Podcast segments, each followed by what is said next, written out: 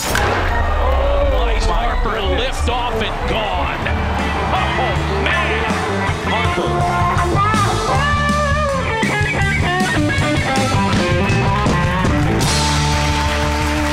Welcome to Rocks and Dirt, a Tuxedo Cast production. Tonight's broadcast brought to you by Nutty's Peanut Butter in Jefferson.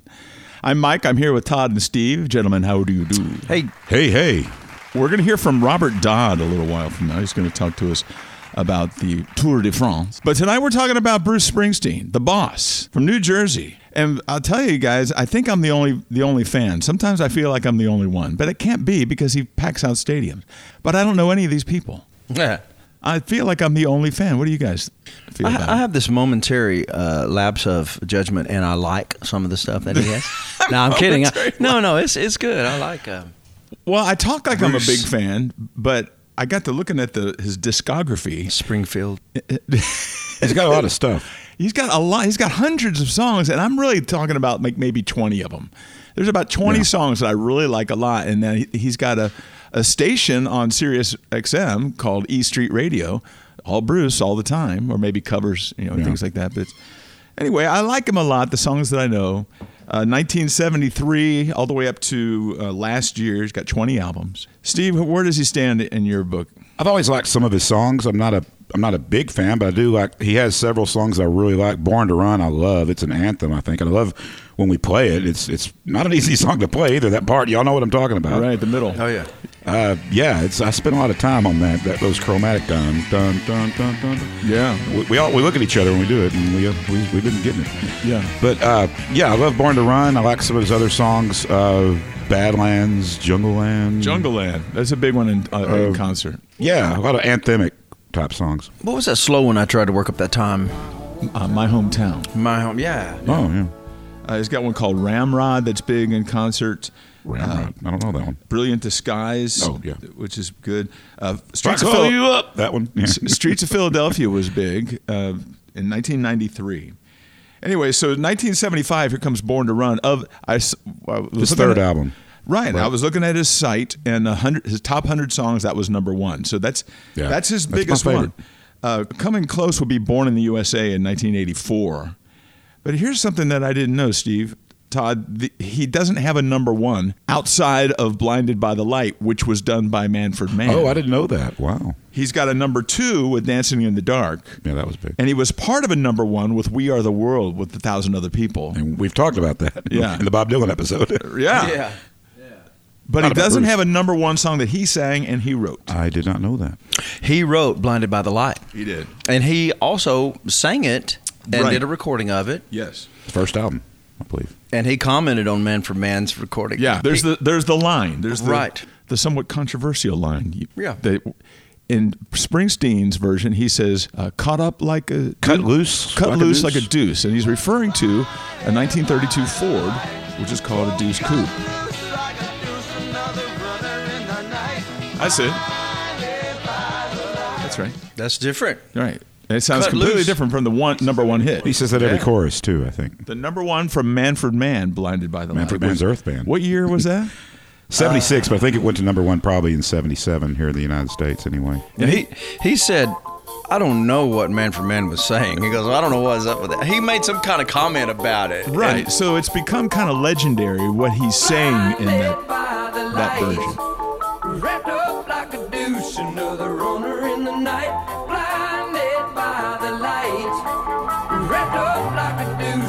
It's arguable that he's saying the very same thing. He's saying, but he's saying revved up like a deuce. When you look at the lyrics, it sounds like wrapped up. You tell us. So, so there he is uh, with the E Street Band. He had they had highs and lows. Uh, when he, he kind of dismantled the E Street Band there for a while.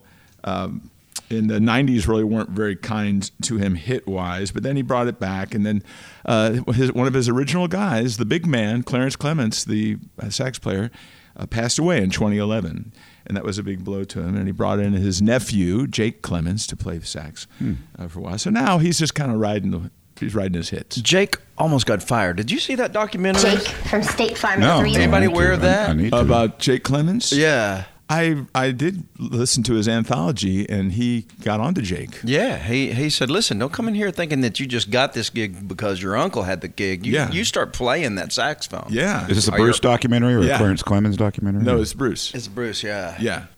It's uh, it's like his I can't remember what it's called. It's like his anthology. I listen, it's him talking, you know, Oh, from really? and it's like five hours long or something. That's on like his concerts. Yeah, he became legendary for those two to four hour concerts too. Hmm. So uh, uh, Bruce, our topic tonight, Wrapped up like a deuce. or so they say. Mike, do Yeah. you know Cut loose like a deuce. do you know what a deuce is? Well, I looked it up. I didn't know until uh, until I did a little research. It's it's the Deuce Coupe, a 32 Ford, Right. and they call it a Deuce because of the two and 32. And a $2 bill, I think they called it a deuce. Well, there's a lot of names for Deuce. And Kiss had a famous song called Deuce on their first I first mean, you could go on and on. You drove a Deuce uh, one time. Deuce Coupe, little Deuce Coupe. no, Beach Boys. that that was a, a 20, uh, 23 Ford T bucket Roadster. I almost got killed in that car. Have I ever told you that story? I, I, I have vague memories of you almost dying. I don't Steve, think I've you heard never- that one. Let me tell you this story. Okay, so my brother has got this Roadster, and uh, everybody loves it. We we drive it. We took it down to Galveston, drove it around and stuff. But anyway, we come back and he goes, "I'm going to put a a footprint gas pedal on the Roadster because." Of Joe Dirt, basically, it's because of Joe Oh. Dirt. Yeah, I'm having a footprint gas pedal put on it. You know, so so I backed this uh, car out of out of the garage, and I, I was like, Henry, can I drive your car? He said, Sure. So I'm gonna take it down the road and turn around, and come back, and I, I back out of the car port, and I'm pointed right at, towards the road, and I'm gonna do one of these. Just gonna punch it. Just gonna give it a little tap. Yeah, and it was in gear. I was gonna catch a little rubber, and the, and the footprint gas pedal got hung on a bolt in the firewall. Whoa! And it was just like headed towards the road, and so. Um, yeah, You had so- a decision to make, my I friend. yeah, it, and I won't. I won't get in all the details. I can tell you. I can. I can make this story last ten more minutes. But uh, fortunate, I, when I went to try to turn and make the turn, I got spinning out in the grass, and I was able to reach down and kill the engine. It was You reached down and killed the engine. You had to think fast. well, the, yeah, and the key was up, the key was behind my calf. You know, Yeah. on the on the, on the you're seat. spinning in circles. I'm You're- spinning in circles at that point, like I'm riding a bull. You're like hmm. Yeah. you're like losing your equilibrium at this time. You're It was pretty crazy. It was pretty Man, crazy. Somebody was really You almost died, man. I almost died in that I'd thing like three hear- times. You want to hear the other two stories? I'd like to hear mind. Henry's version of this. So maybe maybe yeah, time. let's not. Well, is it time to hear from our sponsor? It is. Uh, ladies and gentlemen, tonight's program brought to you by Nutty's Peanut Butter in Jefferson, Texas. Check their Facebook page. Nutty's Peanut Butter, uh, my good friend and co host at KVNE. Her name is Carrie Parsons, and among her many talents, maybe the, maybe not so secret uh, anymore, the best kept secret is her gift for making gourmet peanut butter. I'm going to go ahead and let's try some now, guys. We've each got a jar in front of us. I've got in front of me the peanut butter cup. Steve, what do you got? Peanut butterscotch. Yeah, there you go. Now, Todd? I've got uh, gourmet peanut, gourmet flavored peanut butter. goodness. oh no, white chocolate chip. I'm telling you, this Very excited. It's phenomenal. You guys go ahead and talk amongst yourselves. Wow. This is delicious. You guys try that. Nice. I tried it before the show. Naturally, I saw peanut butter in my house. You know, it don't taste good. It's good for you. 12 flavors, Nutty's peanut butter. I'm nutty for Nutties. It's a it's a toss up between peanut butterscotch and uh, this one, uh, peanut butter cup. I like Okay, it. that was butterscotch. I'm trying white chocolate chip now. Yeah. Sounds like something I'd really and like. it's really good with jelly. Yeah, I tried it. I did. Yeah. You got any crackers? Sir, No, I'm Got any good. crackers? I, I do not. I got the jelly though. Thanks, Carrie Parsons. Yes, thank you. It's wonderful. Yeah. How do you get How do you get the stuff? Go to Nutty's uh, peanut butter uh, Facebook page, and uh, you can order it right there. They got a Facebook page. I got a Facebook page. Nutty's peanut butter. uh, Nutty's Peanut Butter in Jefferson. It's a it's a specialty shop. It's a it's a quaint, lovely little shop. that's good. Uh, they sell you know cookies and candy and things, but peanut butter is a specialty. And my goodness, there's not a person who tries it who doesn't just absolutely fall in love with it. If it's in Jefferson, it's quaint. I don't know. I don't know how she does it, and she's not going to tell me. My favorite of those three, I'm going to go with the uh, white chocolate. What was it called? White chocolate chip. White chocolate chip. That's mine too. Yeah, I'm going to go with that one. Uh, Todd, Um, what did I say? earlier? I think you said butterscotch, didn't you? Yeah, the butterscotch is pretty good. The butterscotch is good. I'm going to give an honorable mention to the uh, peanut butter cup. Okay, so that's Nutty's Peanut Butter in Jefferson, Texas. Ask for it by name, except no substitutes. We're going to talk to Robert Dodd. Uh, he's on the phone. Wait for us. We're going to talk to him about the Tour de France as we enter the sports section of Rocks and Dirt. Robert Dodd? Yeah. Hey, it's Mike and Todd and Steve from the Tuxedo Cats. You're on Rocks and Dirt. How do you do, my friend? Man, I'm doing well. How you doing? We're talking tonight about the Tour de France. I understand uh, you've got a little experience or a little background in this area. Well, yeah, I'm a huge cycling enthusiast. Absolutely. I mean, I have been for quite a few years. So, yeah, I w- I've never ridden the tour, obviously, um, but uh, watch it every year and keep up with it. Now, Robert, I understand this this uh, this tour this this uh, annual event goes all the way back to 1903, with every year except for the years of World War One and World War Two, and that there are 21 stages of this race that go over a period of thir- 23 days. Is that essentially correct? Yeah, absolutely. Right on the money. So, neat, neat tidbit of um, trivia is do you know why the tour started? Uh, no, tell us. It was all originally organized by a guy who owned a newspaper who wanted to generate business. So he said, I'm going to create this bicycle tour through the mountains. Through the Alps. It's going to be hell on wheels, and I'm going to cover it every day, and I'm going to sell newspapers. Wow. Wow. I, I was I was going to guess mail. They were delivering mail. That was my guess. Close. No, And you would, and I would have No, believed you because I uh-uh. would. I didn't know. no, So, uh-uh. that's interesting. uh, yeah, it is. It's it's it's got to. I mean, you got to understand something. Back when the tour started, there were no teams. There were no helicopters and buses and support vehicles.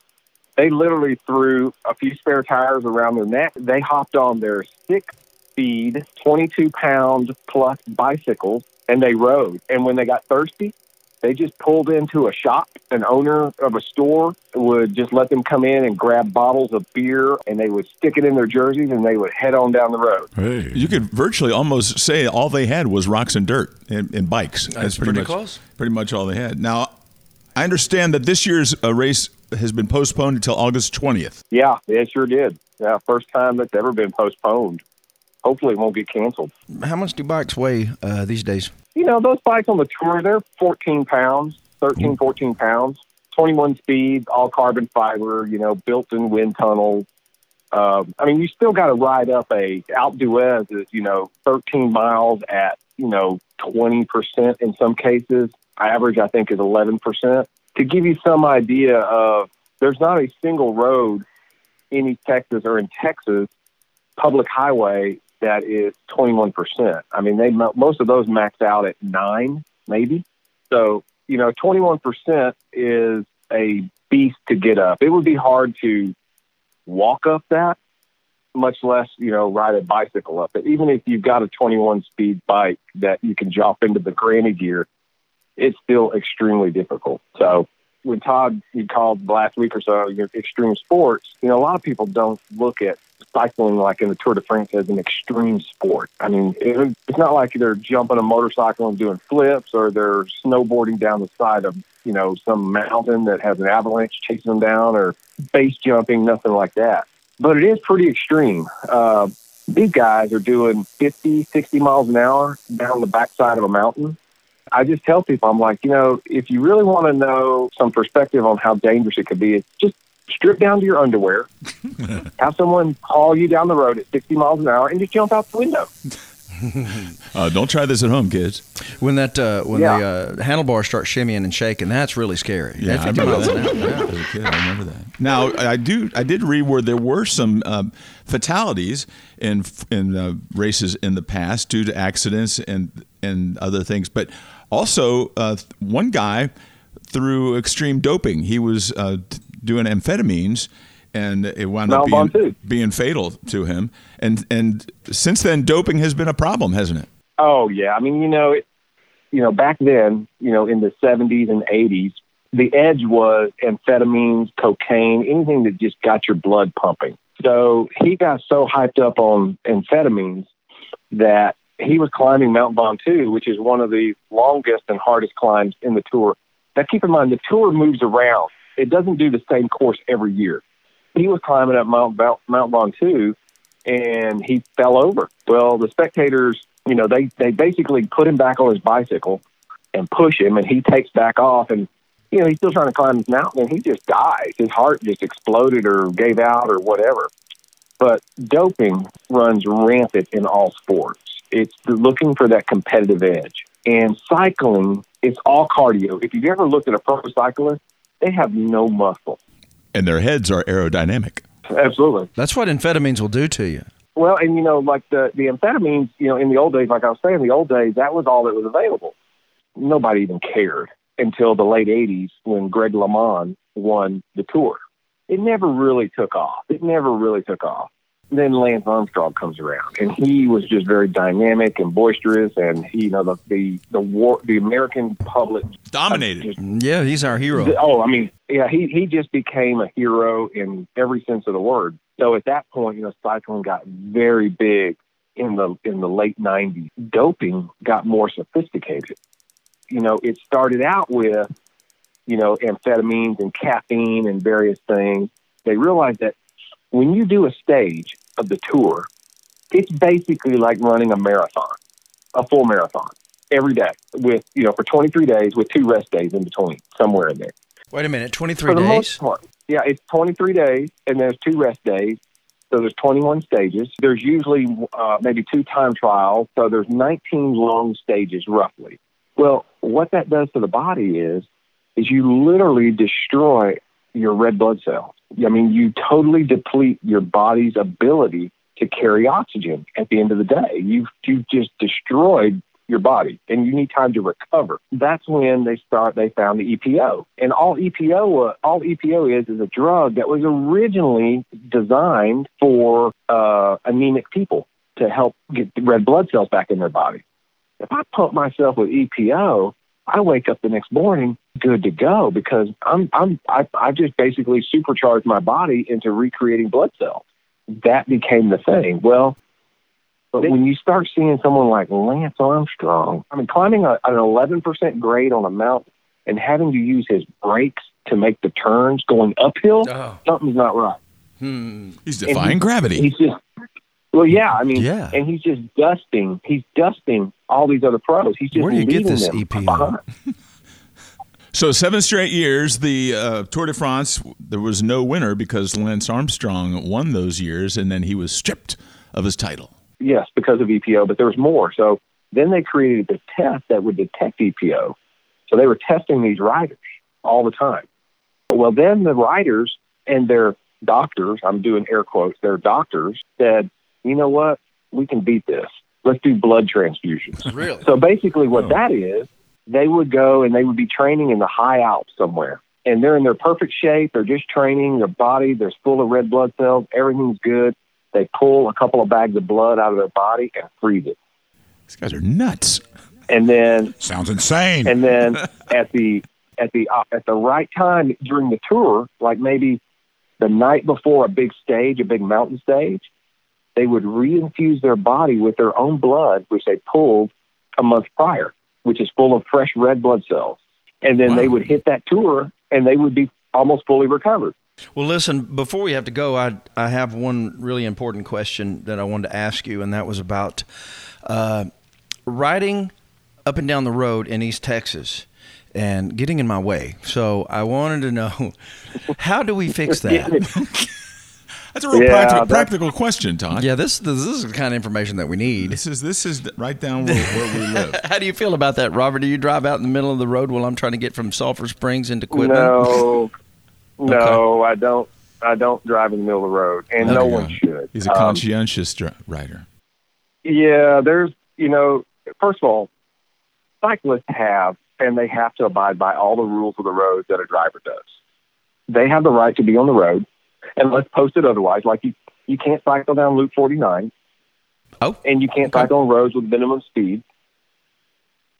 But you are, you know, unless otherwise signage is up, you have the right to be on the road, and you you you got to abide by all the rules. You've got to, you know, stop at stop signs and red lights, and you have to give way.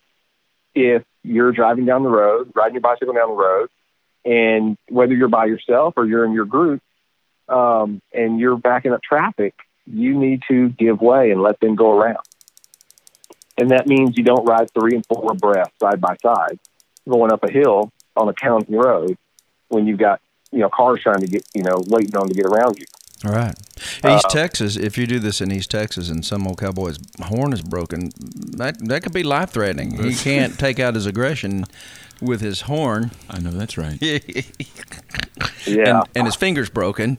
Well, Robert, Well, and you know, and we joke and we do joke about it a lot, but in the end, it really isn't worth it either way. You know, if you're if you're the driver of a car, Yeah. you will win that every time if you decide you want to hit someone. You Oh, will yeah. win that every single time.